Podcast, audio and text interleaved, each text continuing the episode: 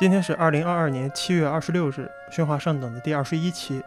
呃，今天其实是一期聊天节目啊。我最近特别想请我的一些学音乐的朋友来和我一起谈论一些，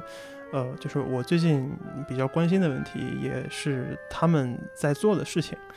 呃，今天请来的朋友呢，是和我曾经一起学习爵士乐的一位。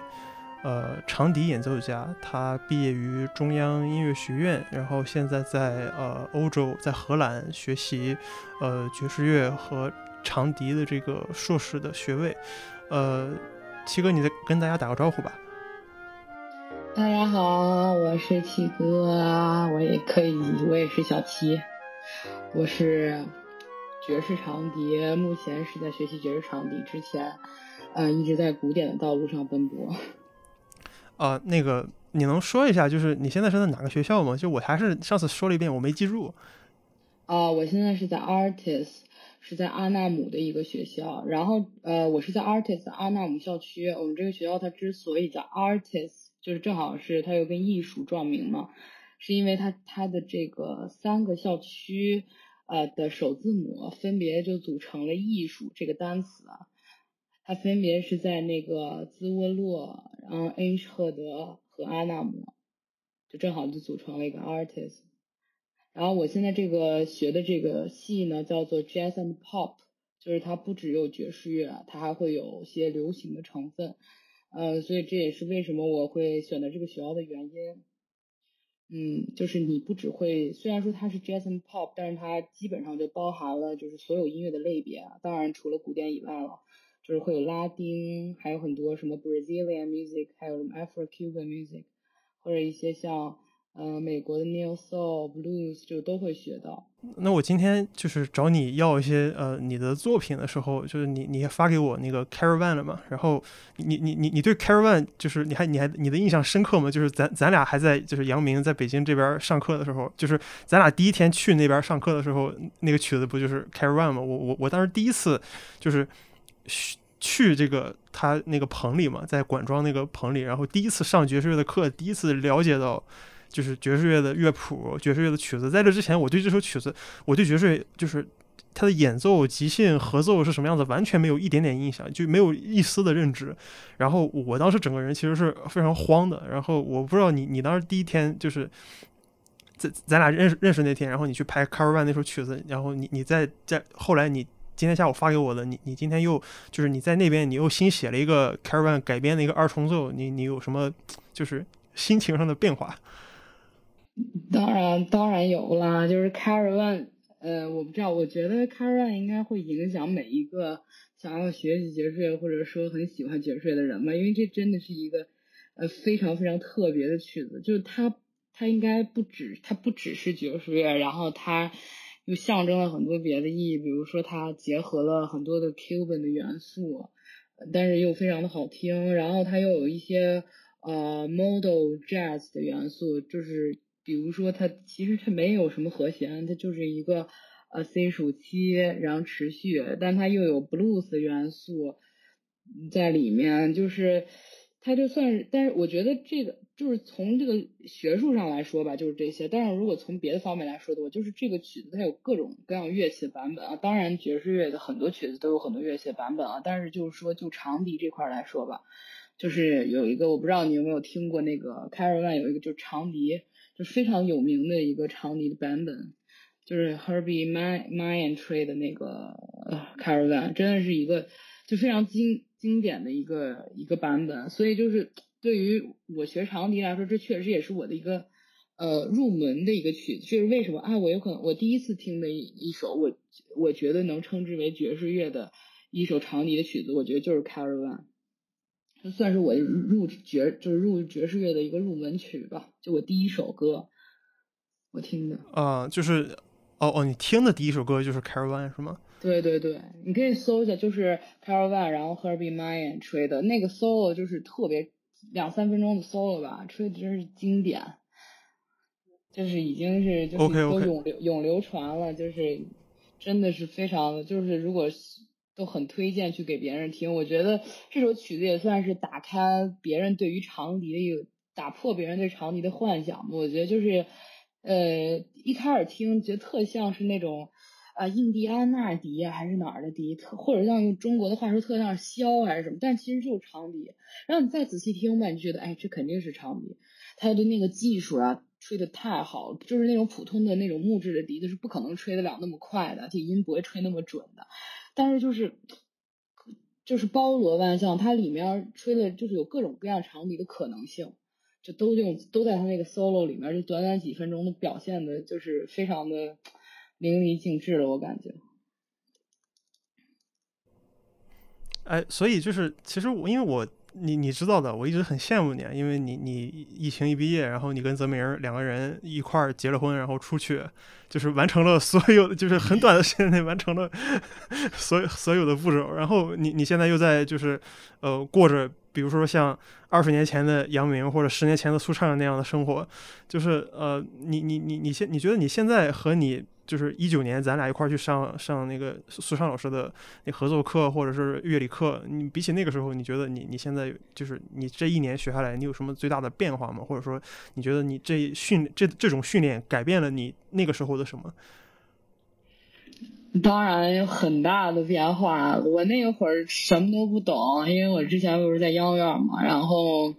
我们只学习古典乐，包括像我像能考上央院的人，我觉得他们都一样，他们都很热爱音乐是肯定的。但是大家都是从小就一直学习一样东西，就只吃一道菜，只练一样东西。就是虽然大家都把每一个东西练得很精，但是我们就跟那个根本不知道。哎呀，外面的世界是怎么样的？我是属于那个比较想出去的青蛙，我就特别想去看看外面的世界到底是怎么样的，就比较有叛逆精神嘛。然后我当时，呃，就是有那股劲儿，然后就去就去跟你一起嘛，就去学习了。真的什么都不懂，呃，就听都没听过。当时我觉得，呃，小野丽莎。呃，什么王若琳，呃，王若琳是吧？我觉得那就是爵士乐。我甚至觉得什么蔡健雅，我觉得那就是已经是最绝的了。那些音乐听我听到的，我觉得就是哇，好绝。我甚至觉得有些人哦，在酒吧唱唱流行歌，我觉得啊，那就是爵士乐了，就是那就是已经我知道的全部了。就跟很多，我觉得相信现在有很多人，呃，大家也都是这么想的。但是我现在我也学了，不不多，我虽然也不是很多，但也有两三年了。就是而且我这两三年真的就是，呃，是非常就是，呃，进入的进入式学习，就算是沉浸式学习吧。所以，呃，我觉得心境上当然非常大的不一样。因为首先我更了解，也不能说完全了解吧，但是我更了解这个东西它背后的一些意义，包括。嗯，当然，那两位老师也非常影响我了，杨明和苏畅，因为他们本身就是一个非常热爱、非常专注的人。就从他们身上，他们也，他也经常会跟，你也知道，他经常会跟我们说一些爵士乐手的故事啊，像什么 Miles Davis、j o y Coltrane，就这些非常有名人的人故事。就这些人，哎呀，就是真的会很很振奋你。所以对于我来说，我以前就觉得爵士乐是一个啊，很刺激。啊，很很酷，很帅，然后大家吹的很牛，大家在台上争奇斗艳，展现自我，我就觉得这是一个很炫酷的东西。但是现在对我来说，就更像是一个，怎么说呢，就很像是，嗯嗯，你你晚上，呃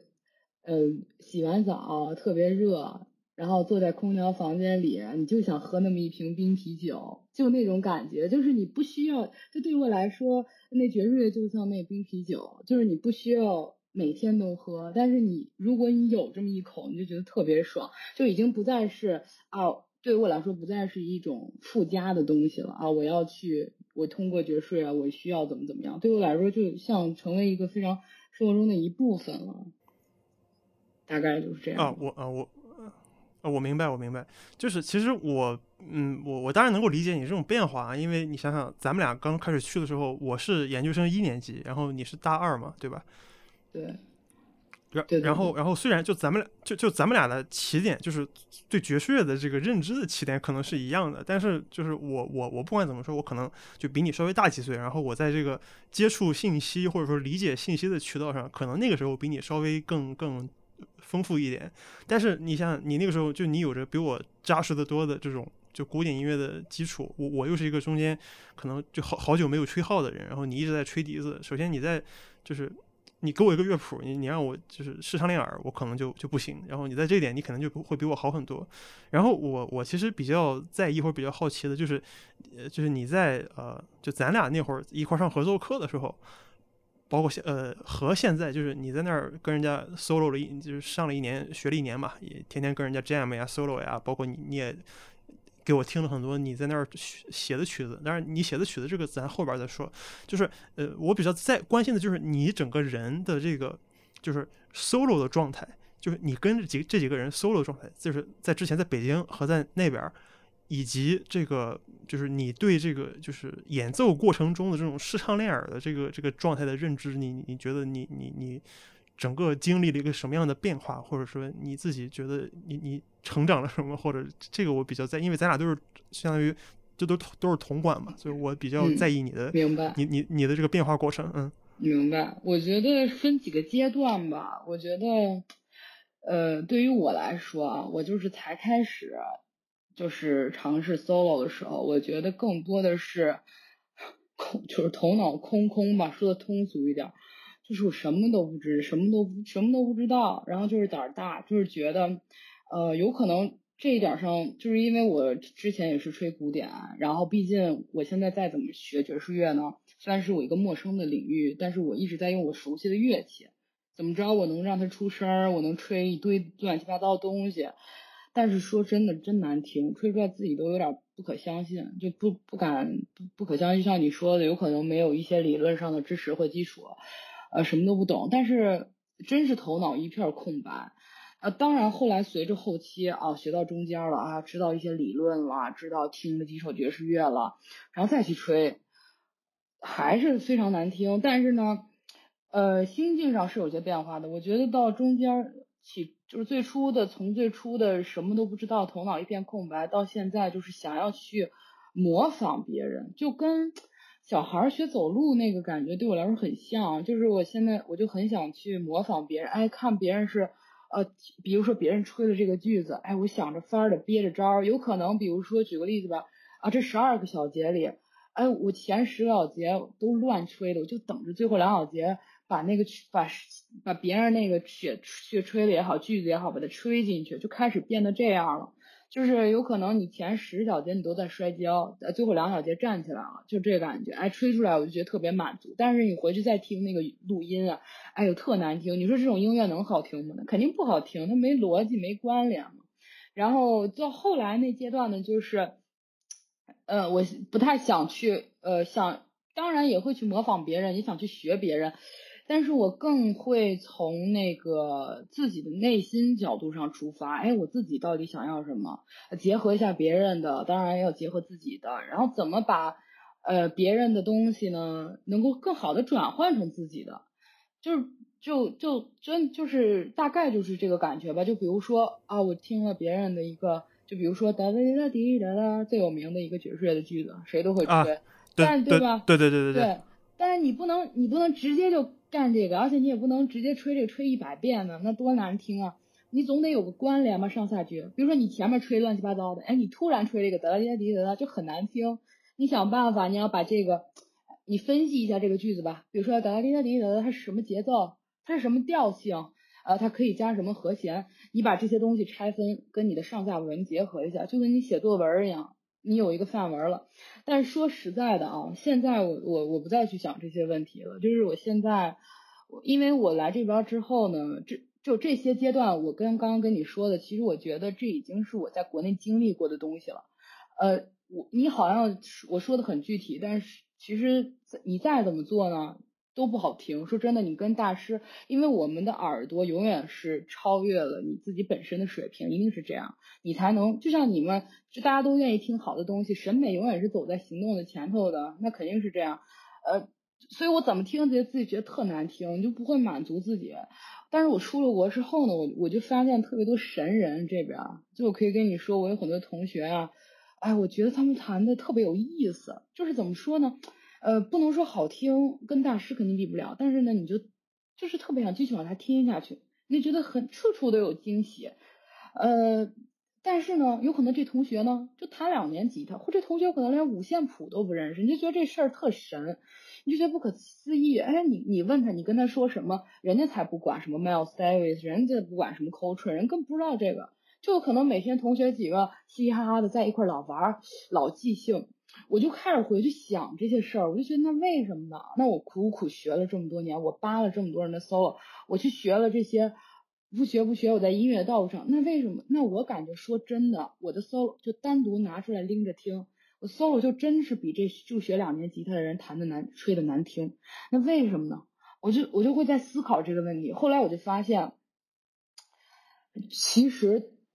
他他们的这种英语，他就即兴这个东西，我本身我就弄错了。我感觉，当然我前期说的那些步骤，我们都需要经历的。但是如果你真的，能经历一遍，很扎实的经历一遍，你回过头来还能再去思考，呃，到底什么是即兴？就是你即兴就是一个很自我的东西，它是一个自我审美的展现，就是一个很自我的东西。为什么呃越来越多的人随着经济条件或者大家就越来越喜欢爵士乐？因为大家就越来越向往呃爵士乐这个本身即兴即兴爵士乐里面这个即兴文化里最本真的东西，就是很自由、很自我、很展现个人自我的色彩。当然，他这种自我呢，又不是一种啊，那我就瞎吹，想干嘛就干嘛，不，当然不是。所以我那些同学呢，他们他们听了很多很多各种各样的音乐，他尝过了大江南北的菜，他有可能不是一个好的厨师，但是你稍微告诉他这个步骤呢，他做出来的菜一定不难吃。就是他，就是他们吹出来的东西，哪怕是一个很简单的音儿，哪怕就是我刚刚说的那个句子，那也是有灵魂的。它不像我哦，我吹出来这句子，我想的是啊，我要把它吹的正确的位置，哎，我得吹的花样多啊，我得吹的这个呃多么的怎么着怎么着的，人家没想那么多，人家就想着好听。就是我有的时候，我后来我就在想，然后我就把我把这些，我当然会去学习这些，但真当我吹 solo 的时候，我真的什么都不想，我把这些全部都放掉，我会去我在练习当中当然会想很多，我就什么都不想。我就是很一定是很放松、很自然的状态，想想别人在干嘛，想想周围的，因为你是一个乐队嘛，乐队在干嘛？呃，回归最本真的东西，就是我觉得当然后吹的真的是很简单，然后到后期，包括像我现在最近的一个状态吧，就是我的 solo 吹的，我真的是尽量控制自己吹的非常的简单，呃，非常的简单，我不想说让自己吹一些很难的、很复杂的，其实我可以吹，因为我有手上的这个技术，我这。气气息和手已经可以满足我吹很快的东西，但是我真的是控制自己，我就吹一个非常非常简单的东西，哪怕就是儿歌，就是小星星，或者就是哒哒哒滴哒哒哒哒，就这些东西，呃，我就是我想我就是一定要让我自己觉得很好听，很享受，会去享受自己的 solo。到后来现在的状态就是我我我每一次吹 solo 或演出我都会录音，然后我就会回家反复的去听自己。我现在渐渐的会。满意自己在表演中吹 solo 的某一些成分，当然我不会永远就是全部都满意，我觉得哇都好听，但是会有某一个瞬间我会觉得哇这一段我自己吹的不错，哎我觉得可以，我以前就是完全不会自我满足，就是觉得自己哇吹的一团屎，我相信很多爵士乐音乐家都是这样的，呃观众觉得哇太精彩了，然后结果你发现那个人吹了爵士乐下来之后，觉得哎自己太烂了，这个不行那个不行，但是我现在就是。已经感觉有点脱离出那个状态来了，所以这大概就是我这么一个心境上的变化吧。从对，呃，不是，呃，我我还是就是嗯想想问的没你你没说出来，就是就是你在就是我我我理理解你刚才说的这个事儿，就是这也是其实也是杨明老师和苏珊老师以前经常教导我们的嘛，对吧？说你想你脑子里面想半天，说我这句 solo 怎么吹，你还不你不如去跟人家实际的 jam 一次。这是这是他们一直在强调的一个事儿，这个我也都认同。这个你也是，你也刚才说了。那我我其实现在更更在意的点就是，因为我自己，因为我刚才我下午和你说，我说我其实已经一年多，我上了一年班了嘛，而一年多没有没有没有碰碰碰乐器了。就是上一次跟人家 solo 还是去年四月份在那个呃江湖酒吧，那个谁呃何山姐姐，你还记得吗？她给了我一个呃给给了我一个谱子，那个 When You See Upon a Star。给了我给了我一个 solo，然后我我我本我本来他他跟我说的是，我我拿一个 solo，你拿一个 solo，咱俩去去去去玩玩一晚上去。结果他那天晚上他把我割了，他他他没拿琴，然后我自己上去了，我自己上去，那这 solo 我是背我是不，这就是一个一个别人写好了的，就他他自己扒下来的一个一个一个 solo，然后然后然后然后我把这谱背下来之后，我我去吹，我就直接吹。那么就是我自己的状态，因为我自己我没有觉得我的视唱练耳很好，而且我也没有说。就是就某一首曲子而言，就当然像那个 So What 就就俩和弦，这个咱咱先不说。就是那么一首曲子，你肯定有一些什么和弦进行也好，二五一也好，调也好，对吧？那我目前的状态就是，呃，我现在就是根据我以往的演奏经验，那你也你也见过，你也知道的，就是说我没有。足够的精力去听其他人，我把我自己这嘴上这点东西吹好，已经竭尽全力了。那我觉得你现在应该已经至少是有余力去听其他人了。那么就是以你的就是啊，比如说你你目前，因为我不知道你现在每天的这种呃训练量，比如说你你练长笛的量和你练视唱练耳练钢琴的量是一个什么样子。但是就是我我我想知道是你现在就是你。在这个有余力去听其他乐手这件事儿上，你觉得你比原来做到了做到了多少？就是你你你你能够去更加呃专注于去听别人的这个反应，然后你去做一些 response 吗？就是咱说 call and response 这件事儿上，就是你觉得你你你在这个所谓是嗯。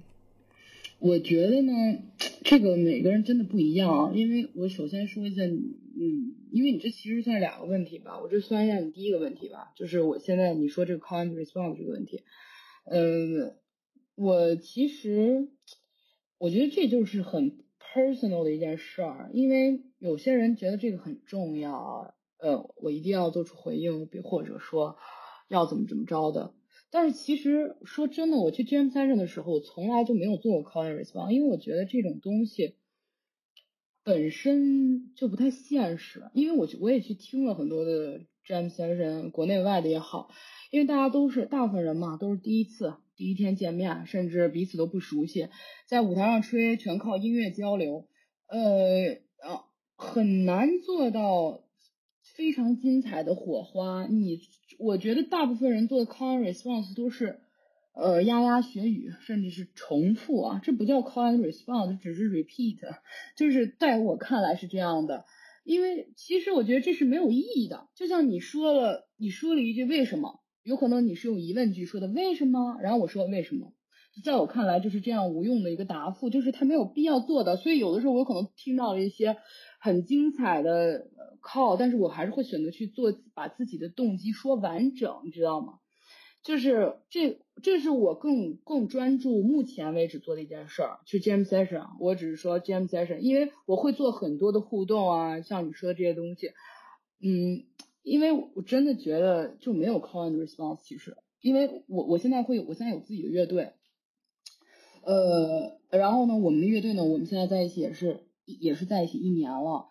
我们这一年就是天天都在一起，基本上吃喝拉撒就是都在一块儿。大家同学在一起就是就是玩音乐，想到什么就玩什么，不会是玩爵士。有有些同学啊弹着贝斯没事就开始，比如说今天买了个新的呃 pedal，他直接就呃想试试声儿，比如说他就拿着就弹了，然后我就跟着上，我们就经常这样一首歌无厘头随便 jam，没有任何的名字，咱们就算是写了一首歌俩小时，俩小时中间。有可能会有很难听的，会有不好听的，但是就是，嗯，我们不会说，哎，我们今天玩个 Beautiful Love，然后开始一个人到你 solo，我 solo，我们不这样，我们就是啊，我随便整，你懂那个，有可能我们就随便大家一起即兴创作一首歌，有的时候我们就特后悔，哎，就这么好听的歌，但是我没录下来，就特后悔，两个小时特贼长或三四小时都有可能，就是在这个过程中就有很多非常有意思火花，但是我并不觉得这是一种 call and response，因为。其实真正好的火花，它不在于一问一答，它在于我们因为有长时间的默契在一起相处，或者我们经常会在一起听一些歌，就像苏畅老师之前也说的，大家都听彼此的歌，所以我们真的很有默契。就是甚至有很多时候他没有说，我已经知道他要干什么，所以也没有什么 call and response 一说，因为我已经知道他想要什么了，我已经用最好的方式展现给他了。他已经很满意了，所以就不存在于我还需要你来问我这么一说，嗯，当然，在 jam session 上，如果你能做一些 call response，哇，人家会觉得哇，你的耳朵很好，很精彩，大家喜欢看到乐手做一些互动。但是对于我来说呢，我个人来说，比起这个，有可能每个人的品味不一样啊，或者每个人的展现性格方式、表达方式都不一样。对于我来说，我如果说在 jam session 上，我更倾向于把自己的 motive 表达完整。如果说在我看来，我这句话没说完。你就打断我了，你就开始向我提问了，那我可以不回答，这就是我的这么一个态度吧，算是。所以我我所以有可能每个人不一样，有可能大家会呃回答你的问题，就大概我我的表达就是这样子。嗯嗯，明明白明白。对对对。嗯，所以我明白。对对对。然后你刚刚说第二个问题呢，就是练习，我平时怎么训练啊？训练的状态是什么样的，对吧？然后我训练状态呢，就是当然我们当然会练一些理论，像你所说的时常练耳理论，当然是非常需要训练的。但是比起我来说，说真的啊，我觉得对于我来说，我最大的一个转变就是我在学习古典之前呢，我不会弹钢琴，我从来就没有有钢琴老师教过我钢琴。我真正开始学，我就没有真正开始学过钢琴。我小时候也是一直弹电子琴，我没有什么钢琴的训练。然后当然了，你现在上你上大学，每个琴房里都有钢琴，打开就能弹，钢琴又不像管乐，所以我最大的转变就是我我开始学习爵士乐之后呢，比如说我一天如果练八个小时，我很有可能我两三天都没吹长笛，都没碰一下，我一直在弹钢琴，但就一直在弹钢琴、弹电子琴，随便也好，有可能我没有看谱子，所以导致我我跟那种专业的钢琴手当然不一样了，我我看不了那种就是双行的那种五线谱，我看我能弹，但是我特别慢。我特别慢，就我当然也能看，我就我不像别人那种哎专业的钢琴拿起来咔咔咔咔咔，哎试作完成了，我不行，呃我可能看我是因为我毕竟是弹爵士乐嘛，看和弦我记性比较多，但是呃我发现一个最最最最明显的一点就是，我经常会比如说两三天我去每次都带着笛子去琴房。但是一次长笛都没吹过，一直在 弹钢琴。但是突然第四天，我拿起长笛来吹一个古典曲子也好呀，吹个音阶也好呀，我会觉得进步了，就是就是很神奇。就这个现象，就是哎，我们四天没练长笛，按道理说啊音色呀，按道理说或者怎么着，应该退步了。呃，当然了，开始学习爵士乐了，所以对于一些。古典上的一些非常精准的要求上的一些东西呢，会会会欠缺很多啊，就肯定不一样。但是说真的啊，哪怕是技术上也是有很大的进步，因为就是站的角度和维度不一样了。这就跟如果一个鼓手呢，他会弹钢琴，他会弹贝斯，他唱歌很好听，他的鼓打的不会烂的，他会打的非常好，因为他已经站在一个他站在迷宫的上层去看迷宫了，这跟迷宫里的人是不一样的。我我就是一种这样的感觉，所以我觉得帮助我更多的是我开始意识到，呃，弹钢琴这件事儿真的很重要，而且，呃，我当然我我也非常喜欢弹钢琴，所以我就开始意识到，我我就开始意识到，就是，呃，我不再是一个呃长笛演奏家，哎，吹长笛，我更像是一个 musician，就是我想要去变成一个 musician，但是说实在的，我觉得。音乐学到后来呢，就是包括我觉得有可能艺术也是这样的，没有人只能成为一个啊，这个人是画国画的，他只画国画，或者说这个人他吹长笛，他只长笛吹的特别好，我觉得非常难。你这么一直一条路走到，他真的非常难。我觉得大家都会有山穷水尽，没有那个都有山穷水尽的时候，所以我觉得对于我来说。呃，我练琴的时间分配的话，我更多的是在弹钢琴上，弹和弦、创作，甚至其实就是没事儿干。有时候我就比如说，我就弹一个哒哒哒哒，然后我左手就开始开始想想别的和弦，开始配。我不会说是刻意的去练习，时常那样。OK，我们今天拿这谱子唱第一页，唱时唱，或者说我去，呃，今天我就开始弹这个和弦，我哆咪嗦，我就是使使劲唱，我唱分解和弦要怎么练。我没有去这样子的分配自己，但是我一定会去扒 solo，是肯定的，因为我毕竟学的是爵士乐，我肯定是会去扒 solo。当然，这也是一种训练你视唱练耳的过程，因为我觉得很幸运去学习音乐啊，就是因为这个东西它非常的相通，它每一关都有联系，就是弹钢琴和弹钢琴和吹长笛，弹吹长笛和练习视唱练，视唱练和听歌，听歌和写创作写曲子，就是它每一个关卡中都会有非常紧密的联系。所以一旦呢，我真的觉得是一通百通吧，因为呃这么说好像有点凡尔赛了，因为我我我现在我也在学习萨克斯，然后我也在学习打那个康佳鼓，我也会去打架子鼓，然后我也会去学习弹，就是我发现。就是你真的找到了学习的方法，或者你真的找到了他们之间的一种紧密的联系呢？你学一个新的东西对你来说非常快，就只要是跟音乐相关的啊，对于我来说真的很快。现在就是，比如说我我吹萨克斯，我我我没吹多久萨克斯，我就是吹了大概不到一年吧，就真没好好吹。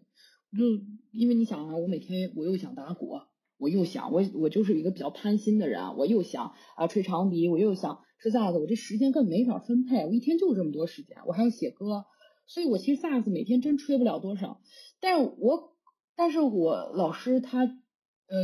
我我觉得我萨克斯吹得很烂了，但是我的老师呢，他竟然会推荐我去大乐队吹萨克斯，这也算是对我的一种认可吧。就是我这我就是我感觉我萨克斯在。就是会有很大的进步，这这件就是我就是这件上我自己也有点不敢相信。包括我在那个学康佳鼓，呃，我学节奏上面比我们班大部分人呢也是快很多。我感觉就是因为，包括我在我现在写歌上呢，我我感觉我不会我不会有哎灵感枯竭的那一天，目前为止。就是我，我感觉我不会说，哎，我写什么呢？我不知道该写什么，哦，没有东西写了，我就随便就是弹两个音儿，比如说我只弹了哆、来，或者我就一直弹哆、哆、哆，我突然脑子里就会有感觉，我就知道该怎么写了。就是，呃，有可能有些人说，啊，那你这有天赋，你这夸赞自己有天分呢，那你就适合。我觉得这不是天分，那我之前没有啊，我之前没有这样，在我学爵士之前，我完全没有这样，而且在我学爵士之前，我学了十几年长笛，我还在中央音乐学院经过正统的训练，为什么没有呢？是因为我感觉我就是没有找到，呃，他们之间的一些联系，他们之间的一些共性。我觉得我现在就是找到了，但这个东西我很难具体的跟你说清楚，你懂吗？这更多的是一种感受，更多的是一种我我长期在不同的乐器里游离，不同的音乐风格里面去去体会到的。所以，大概这就是我的一个学习的一个思路吧。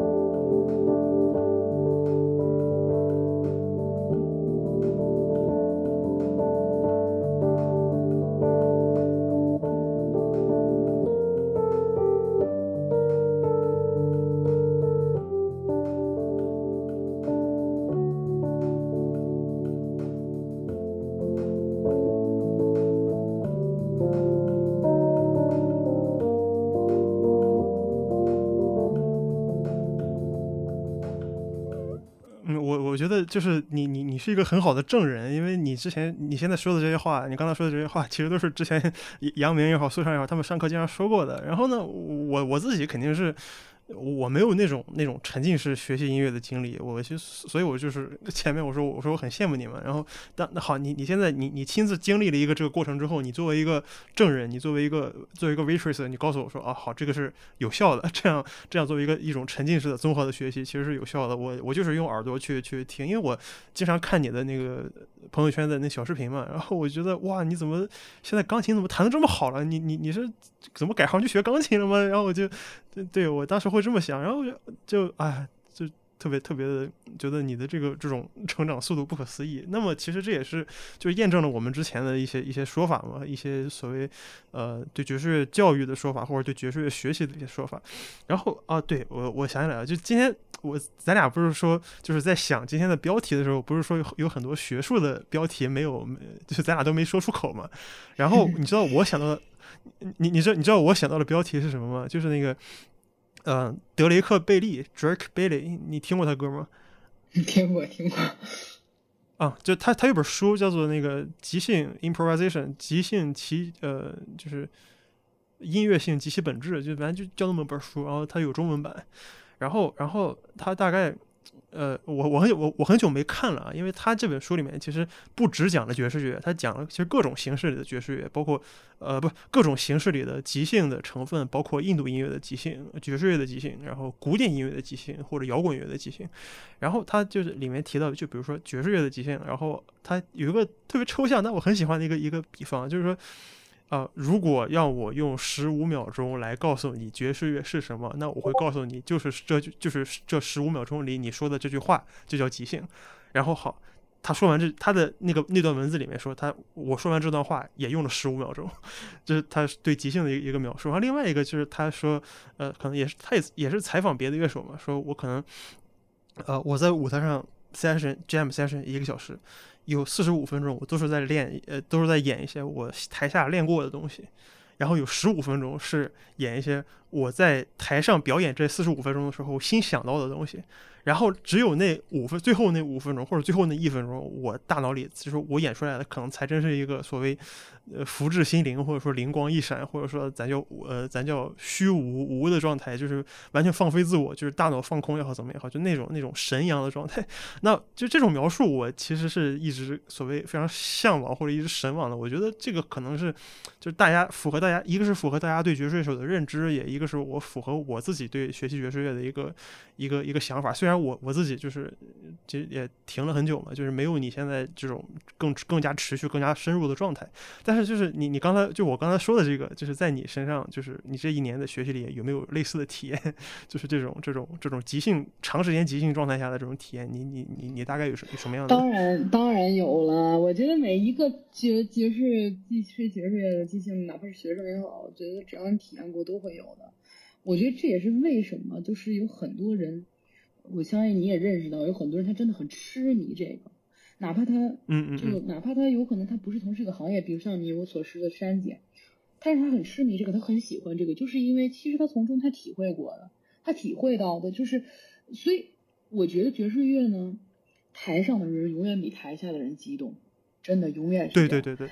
永是的是的是的，你你观众听得多开心，真的不知道台上的人有多爽，所以其实这个东西就是。因为真的是每个人是不一样的，但是，呃，就像我刚之前也跟你说，我说，哎呀，我我回家之后去听这个语音，我各方面这不满意那不满意，但说真的，我在台上我真的是很爽，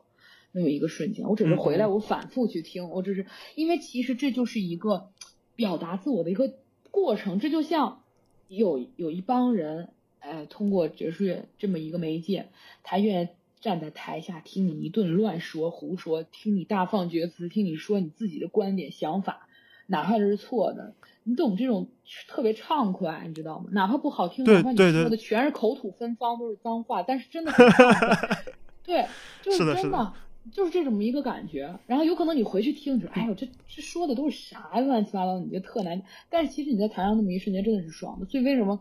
越来越多的人，他愿意去 jam session，他越来越，他越来越愿意去接受这个音乐，因为这真的是一种解放天性的音乐。都是，但是呢，但是爵士永远只是一个媒介，就是它永远只是一个，就像你刚刚说的那个书里面，他也介绍了很多印度的爵士音乐，啊，古典的爵士音乐，他说了很多，他不是那种啊，bebop 啊，一说到即兴，说到爵士 bebop 啊，布鲁斯啊，我们该怎么练这个东西，什么 hard bop 啊，什么北西海岸那种，不，他不是说，但是很多的人他就是他忘记了，你知道吗？他不再去沉浸式，他不再去享受，他在想着怎么把别人比下去。你会发现有很多的那个。你你就是你，比如说举例子吧，你看姚明，看那些老师在台上说，感觉哇好厉害，要鼓掌。但其实有的时候你去听一些爵士爵士乐，你再你再去听一些，比如说一些学生也好，或者说很多的，我不是在说什么，我只是在说这种现象啊，就慢慢的变成了你全程皱着眉头听，吹完了之后你也会鼓掌，哇好牛，呃，但是回想了之后呢，你就特别捏把汗。呃，有可能你觉得哇很好听很狠，但是你就光记住狠了，最后啥也没记住。你不会觉得就我为什么我很喜欢刘晓光老师吹的萨克斯，你会觉得闭上眼睛特别享受。哎，有时候哎忘了给他鼓掌了，吹完了，哎吹完了，我不知道这一节结束了要给他鼓掌了，有可能换了下一个人啊，我才知道啊结束了该给他鼓掌了。我但是你说吹的狠吗？有时候觉得呃这这挺狠的，但是我不觉得这个挺狠的或怎么样。有些学生台上吹的，我觉得哇特狠，我这一大招吹贼快，音吹贼高贼牛。但是我全程睁着眼睛皱，但我全程睁着眼睛皱着眉头听。我不知道你有没有，你肯定也体会过吧？就是去宣传赛是有那种感觉，遇到几个特别猛的呃学生啊，就觉得。但是我觉得这些，我觉得有一点儿，但有可能这是一个过程啊，成长的过程啊。但是我觉得这有点儿。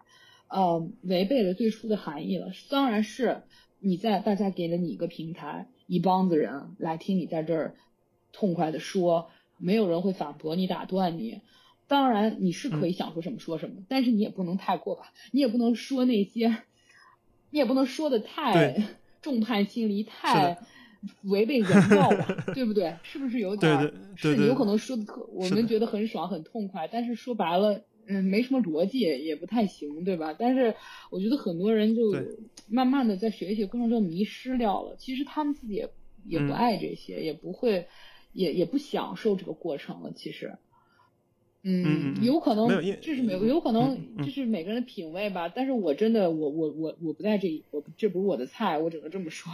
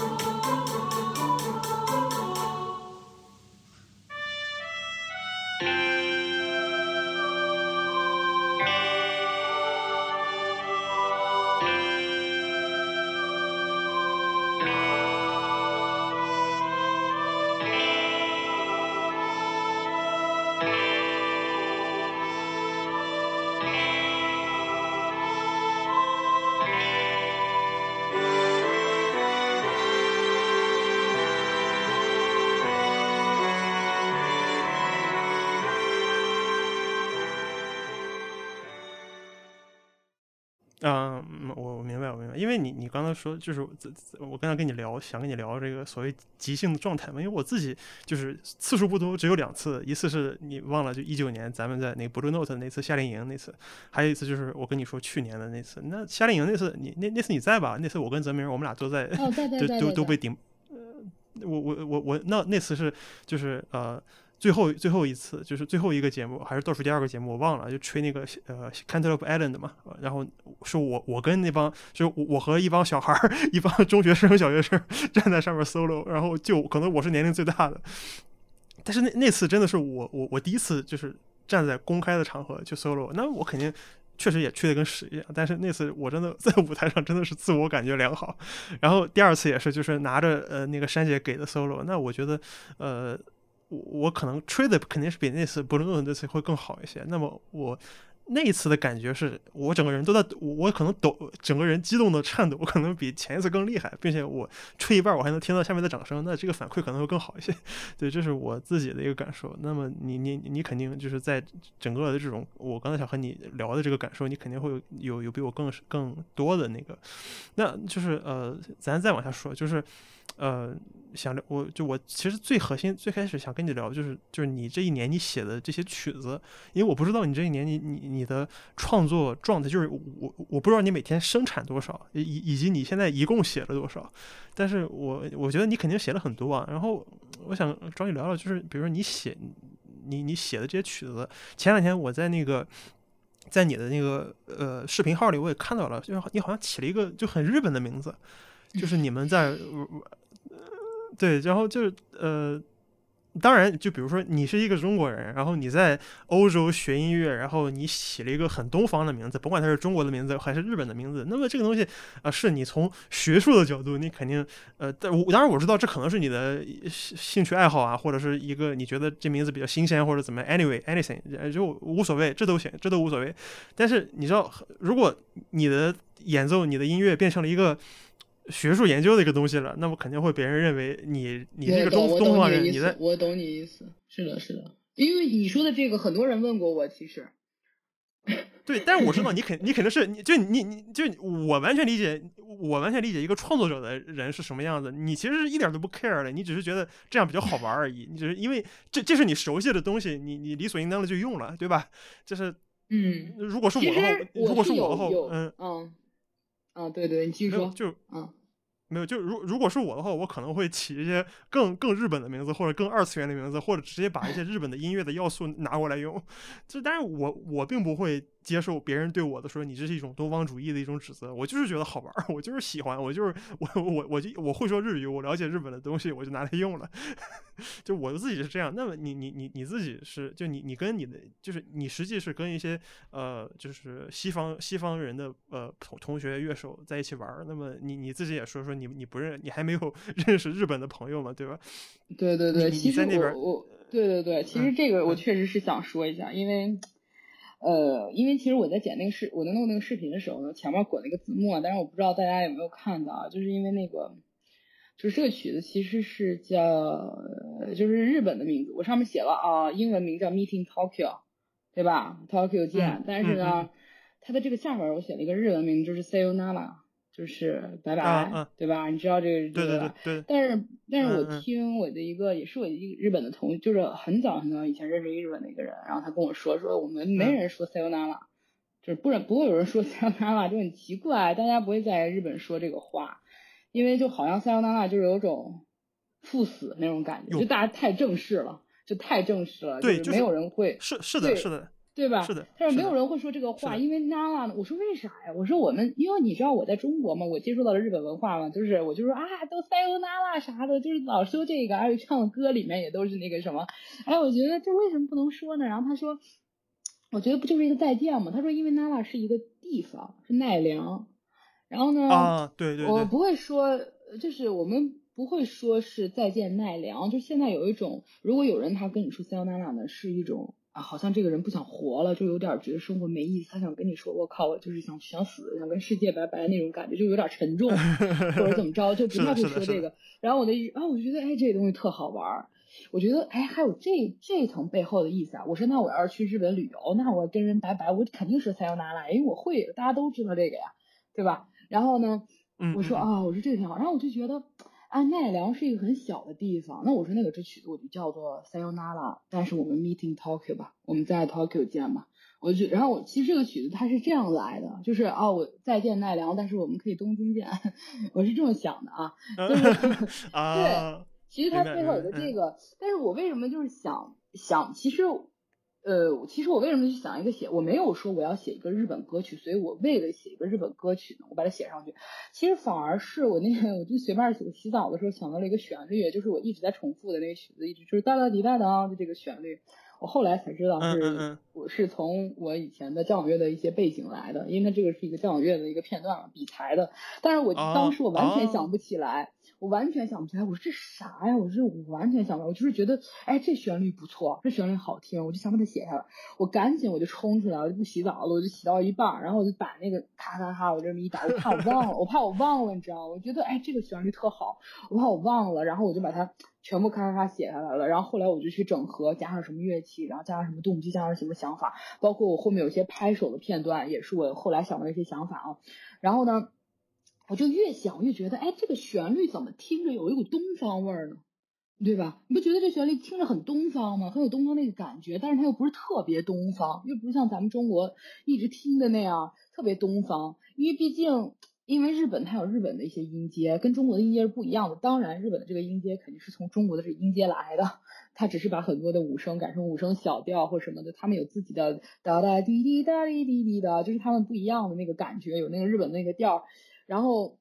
我就说，我说那这个很很日本，我就正好把我前几天的一些经历，就是我刚前面跟你说的那个 feel d a 的部分，我说那这样吧，我就把这个曲子命名起来吧。然后后来呢，我再然后我就想着我把这两个结合在一起吧，我说这个曲子我就叫 Meeting Tokyo，然后跟这个故事结合在一起。但是我觉得这个结结合有点太唐突了，因为当时我这曲子也没有完成，我只完成了一部分，还没有加拍手的部分。因为我觉得拍手的部分才是黄金的地方，它是一个最有趣的一个地方。我就想到了那个日本的士兵，你知道吗？在训练的时候，就脑海里想到这些场景啊，我就觉得拍手就跟那个跺脚的脚步一样。我觉得我我这帮乐手们，因为是现场演，他们在那儿弹贝斯、拉大提琴、跺脚不合适。我是这样吧，咱们拍手，就特别像是那个，就哒哒哒哒哒哒哒哒，就很像是在。在训练，在走正步，我就觉得，哎，那我就把这么一段加上吧，我就能够反映出我靠日本人的那种严谨，就在我我心目中的那种日本人那种感觉就出来了，就很严谨，在那训练，在那走正步，踢正步，我脑海里就出现那个画面了，你知道吗？还有一点就是，我我同学也问我说，哇，你一个中国人在荷兰上学，你写日本歌啊，在家包括日本跟中国关系也不是很友好，你怎么很多同学质疑我，包括很多荷兰人他也会质疑我，但是说真的，因为。我觉得我没有出国之前呢，我是有这样的想法的。我我个人我很爱国的，我是坚决我非常热爱中国的。然后我我因为我爷爷就是当兵的，我爷爷就是飞行员，然后他也经历过一些战打仗，都经历过，所以我们家还有那个光荣勋章呢。所以我其实本身我红色我非常红色啊。但是呢，呃，出国之后呢，我发现呢，我我我是一个中国人，但是我我前提我是一个东方人。就这边所有的超市也好，所有东西它都叫 Eastern，它不叫 Chinese。对于他们来说，你就是一个东方人，因为你跟中对他们来说，你是日本人、韩国人、中国人，他分不清，长得都一样，就是跟我也分不清德国人和荷兰人一样。所以我觉得，呃，我我我如果我想让弘扬我自己民族的音乐，我想要弘扬我自己的东西，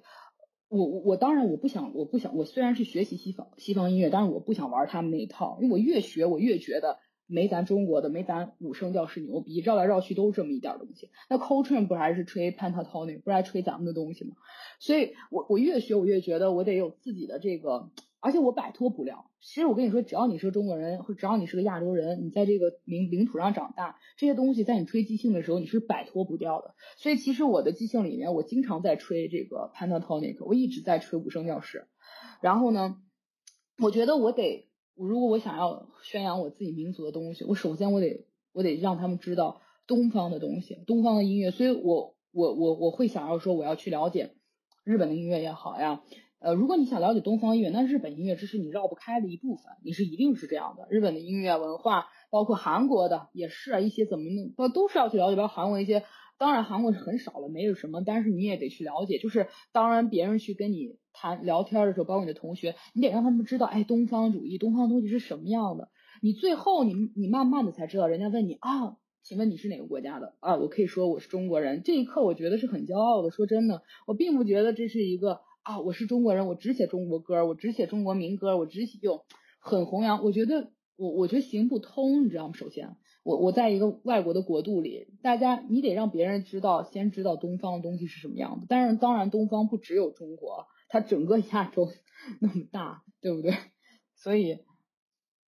对，所以这就是我的想法吧。我觉得先从就是就是日本的这么一个元素开始吧。当然，我会也会写很多的中国的东西。呃，我但是我觉得，我觉得是不需要去你去不需要去证明的，你知道吗？有很多东西你不需要说啊靠，我是中国人，我他妈得证明啊！我觉得就是，我觉得很多东西它有就是有，你不需要去证明。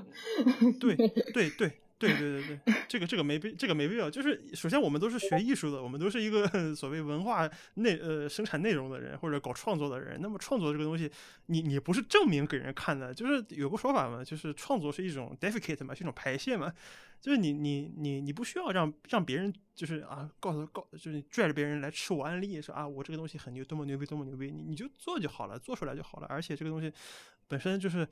呃就你说。嗯，因为这是你刚才说的这个，是你你自己对这个 Orient，你自己对东方的一个一个一个认知嘛？那我觉得其实这是一个很自然的过程，我没有这没有什么不好，我觉得也也也也也挺好的。而且呃，当然就是具体更更细节的部分，比如说这个西方人对这个呃五声音阶的认知，包括这个东方主义的音乐，包括德彪西，包括 Coltrane。对吧？啊，包括中国的音五声音阶和日本的五声音阶，那这些呃细节的部分，这些 detail 都是可以 argue 的。然后我我我前面就是呃，你你你你也可以听听我我前面有一集播客，我在讲那个日本主义 Japanism，然后日本主义其实就是呃法国人他对呃日本的一个认知。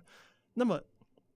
日本人可能先入为主的认为。德彪西的印象派音乐里面有五声音阶，是因为我们的印象派的呃那个就日本的印那个浮世绘先去了法国，然后他们受了这个法国音乐的，就这帮法国人受到了我们东方文化的熏陶，然后他们想出了有五声音阶这个印象派的这些东西，那还是我们东方艺术牛逼。但是其实你知道，有的论文就是我当时因为我是看了一篇论文才写这个东西嘛，他说其实啊。根据呃可考证的史料，就是说德彪西并没有，德彪西可能看到了日本的画，但是可能没有听到日本的音乐，所以其实德彪西的 pentatonic 的东西可能和日本的音乐本身并没有什么关系。当然，这其实这些这些细节，这些东方西方的这些细节都是可以 argue 的。这个这个，嗯，就是也是个很大的主题嘛。东方主义 Orientalism 其实，嗯，对对对，你说的这个呢，我我我就是因为我前两我之前也一直在研究啊，我觉得其实是有一个答案的，因为。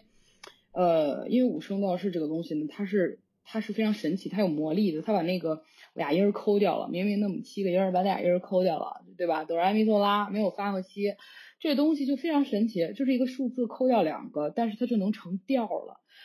突然你发现这东西很神奇，就是这个东西它单独是一个调，比如说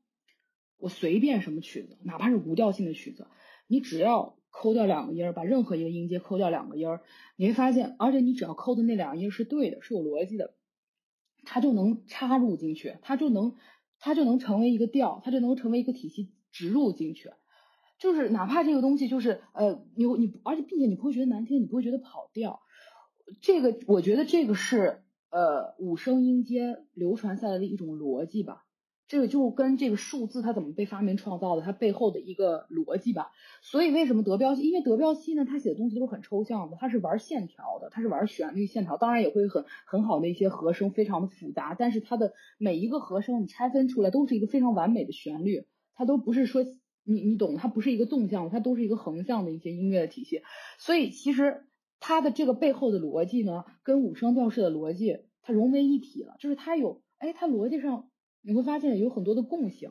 就是五声调式是怎么被创造的啊？德彪西是怎么去想他的音乐的？所以呢，当然在输出上，在大家听上来会觉得哇，好像呃印象派不就是呃中国的那个什么五声调式吗？大家当然会觉得很像，因为它在逻辑上它有共性。所以其实当如果你追本溯源，你发现五声调式到底是怎么被创造的？你别觉得好像就抠了两个音儿，有可能大家用了五十年、六十年、甚至一百年去思考这个问题，才发现那为什么不抠 re 和咪？为什么就抠发和西呢？就是它这个逻辑在里面的，你知道吗？就是所以包括所以为什么它声音会相似也是一样的，因为其实它本质上他们在思考问题的方向上其实是一样的。这就是为什么啊，听众他有可能不知道的一些听众他会觉得哎很像，哎非常的相似，并且很喜欢。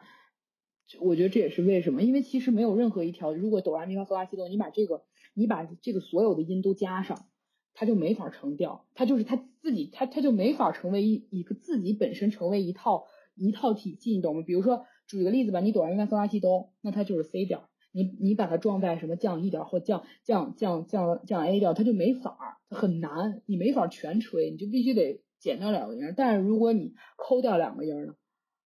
你懂吗？就是这这是个非常大的一个就一个课题了。但是呢，我想我就是想解释一下为什么大家会觉得很相似。所以其实东方人真的是非常有智慧的一个国度，就是音乐也好啊，真的是非常有智慧。我们算是非常非常的先进了。包括到后来，呃，为什么？因为就是像之前我记得杨老师也说过一个一句话啊，他虽然说这个特别的决断，但是我觉得他说就是。呃，节奏玩的最好的就是给这个给音乐这个板块提供节奏的支柱的是古呃非洲古非洲地区非洲板块，给音乐这个板块呢提供了和声体系的欧洲板块，但是给咱们音乐提供旋律板块的呢就是咱们亚洲板块了，因为咱们有五声调式，欧洲人有可能是有很强的和声，人有莫扎特、巴赫什么的啊，非洲人玩节奏打那些鼓，所以但是音乐玩着玩就这么回事儿。就是节奏和声，呃，不就没了吗？节奏和声旋律就还有什么？所以其实我觉得这也是为什么。但是我觉得旋律是非常重要的。说真的啊，就是旋律是音乐里我觉得是最最重要的一个一个部分。有可能我本身是当然缺一不可了，但是我觉得旋律真的是非常重要的一个部分。呃，真的是这样的。所以我觉得为什么我说咱们老祖宗也是非常有智慧的呢？这这点儿，我觉得欧洲人他不得不承认。说真的。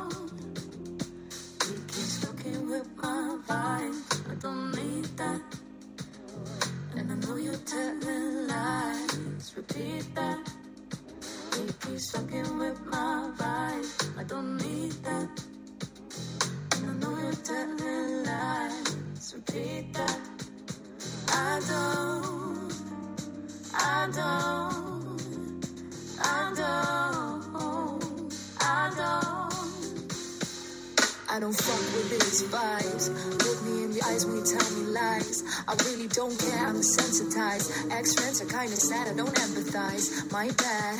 说到这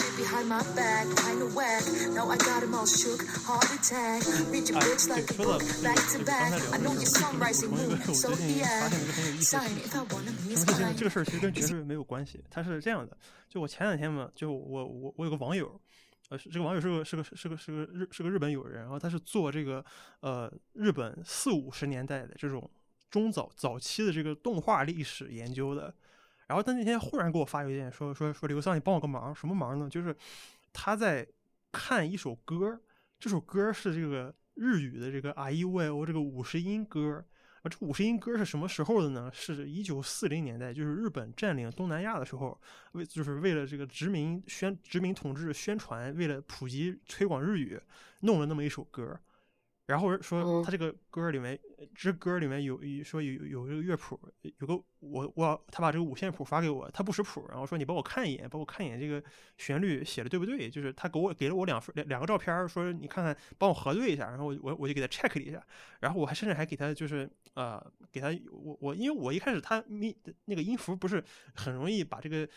在印刷，因为那个时候油印嘛，早早年间油印它很容易把这些什么一个大墨点儿，它就把这个线和尖的这个位置挡住嘛，你你就不不太好区别，你你甚至我我甚至有有些我都看不出来它是个四分音符还是个二分音符还是个全音符，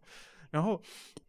然后我就只能先说我说我先给你我我说我先把旋律我先我先摸出来，然后我看看这是个啥东西，结果就是一个啊一五哎哦，就是一个这样的一个歌，很很简单，然后它里面它就是一个最 简单的。就是旋律啊，是最简单的，就 C 调五声音阶，哆哆瑞咪咪拉嗦，就是这样的一个东西，哆哆西拉哆拉嗦，这非常非常简单。然后我我我觉得你你把这个旋律拿出来，其实你跟现在中国大街小巷的那些儿歌，我觉得也没有任何区别。但是这个东西它就是一个在日本当时他们拿来拿来做宣传用的一个一个一个一个这个东西。所以就是，哎，就你说五声音阶也好，或者说呃这种就是怎么讲，槽点很多吧。我觉得我首先我想吐槽的就是就是就是东中国的这个儿儿歌产业这么多年了没有任何进步。当然这个东西也和整个呃产业有关系，也和作曲啊，也和一些可唱性有关系。然后另外一个就是嗯这种整个，因为你知道就是东亚的这种军乐行进乐就是。一四二排或者四四排的东西，它它是从德国来的嘛，从德国那个普鲁士军乐队来的嘛，然后呢，又从可能从德国到日本，然后又从日本到了中国，然后这种东西可能又随着比如说苏联的一些一些音音乐教育的体系的影响，可能就就留下来，一直到现在。比如说现在可能，呃，今天的中小学军鼓号队。管乐队他们吹的曲子可能和二十年前、三十年前 可能吹的没什么区别，旋律什么的就都差不多。那这个东西就我就觉得整体跟刚跟你刚才聊的这些东西整体整体一看就很有意思。嗯，对，是是是这样的，没错。哎，是这样。感谢你来那个跟我聊了，我是录了。什么感谢？我也学到很多，你也跟我说了很多，呃，国内的一些事儿啊。我现在我也挺有感触的，说真的。嗯，然后那个一会儿我把那个你发给我的那些音乐片段我剪进去，因为啊，我在这儿就口播宣传一下，就是七哥他在呃那个荷兰那边上学的时候呢，然后也跟他的乐队的伙伴录了很多音乐，然后这些音乐呢，就是他之后打算呃就是作为专辑出版或者怎么样的，但是呢，因为版权问题，因为这些这是他和他的朋友们的这个合作的音乐嘛，所以他没有办法给我他全部的音源，所以他就呃用手机录音的。方式给了我发给我发了一些，那么这些呃声音呢，这这些音乐的片段，我也在就是我会在之之前就是呃剪辑的过程中会往后放一下，这个样子，就是让大家听一听，就是。这个七哥他这一年的创作的一些一些曲子，他的一些他的成长，因为他确实在我就在我的眼里，就我我们两个人是同一天开始学爵士乐，但是他今天已经成长为了我想象我梦想中的样子，就是我我如果就是那种你知道吗？你知道吗？就是我考虑过说我要不要再去。呃，专门学一个爵士长号的学位，但是那个时候我已经研究生念了快一半了嘛，我还有一些比较现实的考虑，所以就没有再继续爵士乐这个东西再继续往后学，然后又因为疫情打断了一些其他的计划。那么之后可能嗯就有机会再说吧。今天跟你聊这些也算是重重温了一下以前以前咱俩咱们一起学音乐的一些一些一些一些事儿。嗯，那你你先忙吧，就是我先录到这儿，然后一会儿我再剪辑一下。嗯，没问题。谢谢谢谢谢谢。本期的喧哗上等就到这里，感谢大家的收听。呃，如果您对这档节目感兴趣，欢迎您订阅它的 newsletter。呃，它的具体链接在呃 show note 还有小宇宙的各种链接当中，您都可以找到它。呃，您也可以访问我我们的网站，然后来资助这档节目，帮助它继续存活下去。感谢您的收听，我们下期节目再见。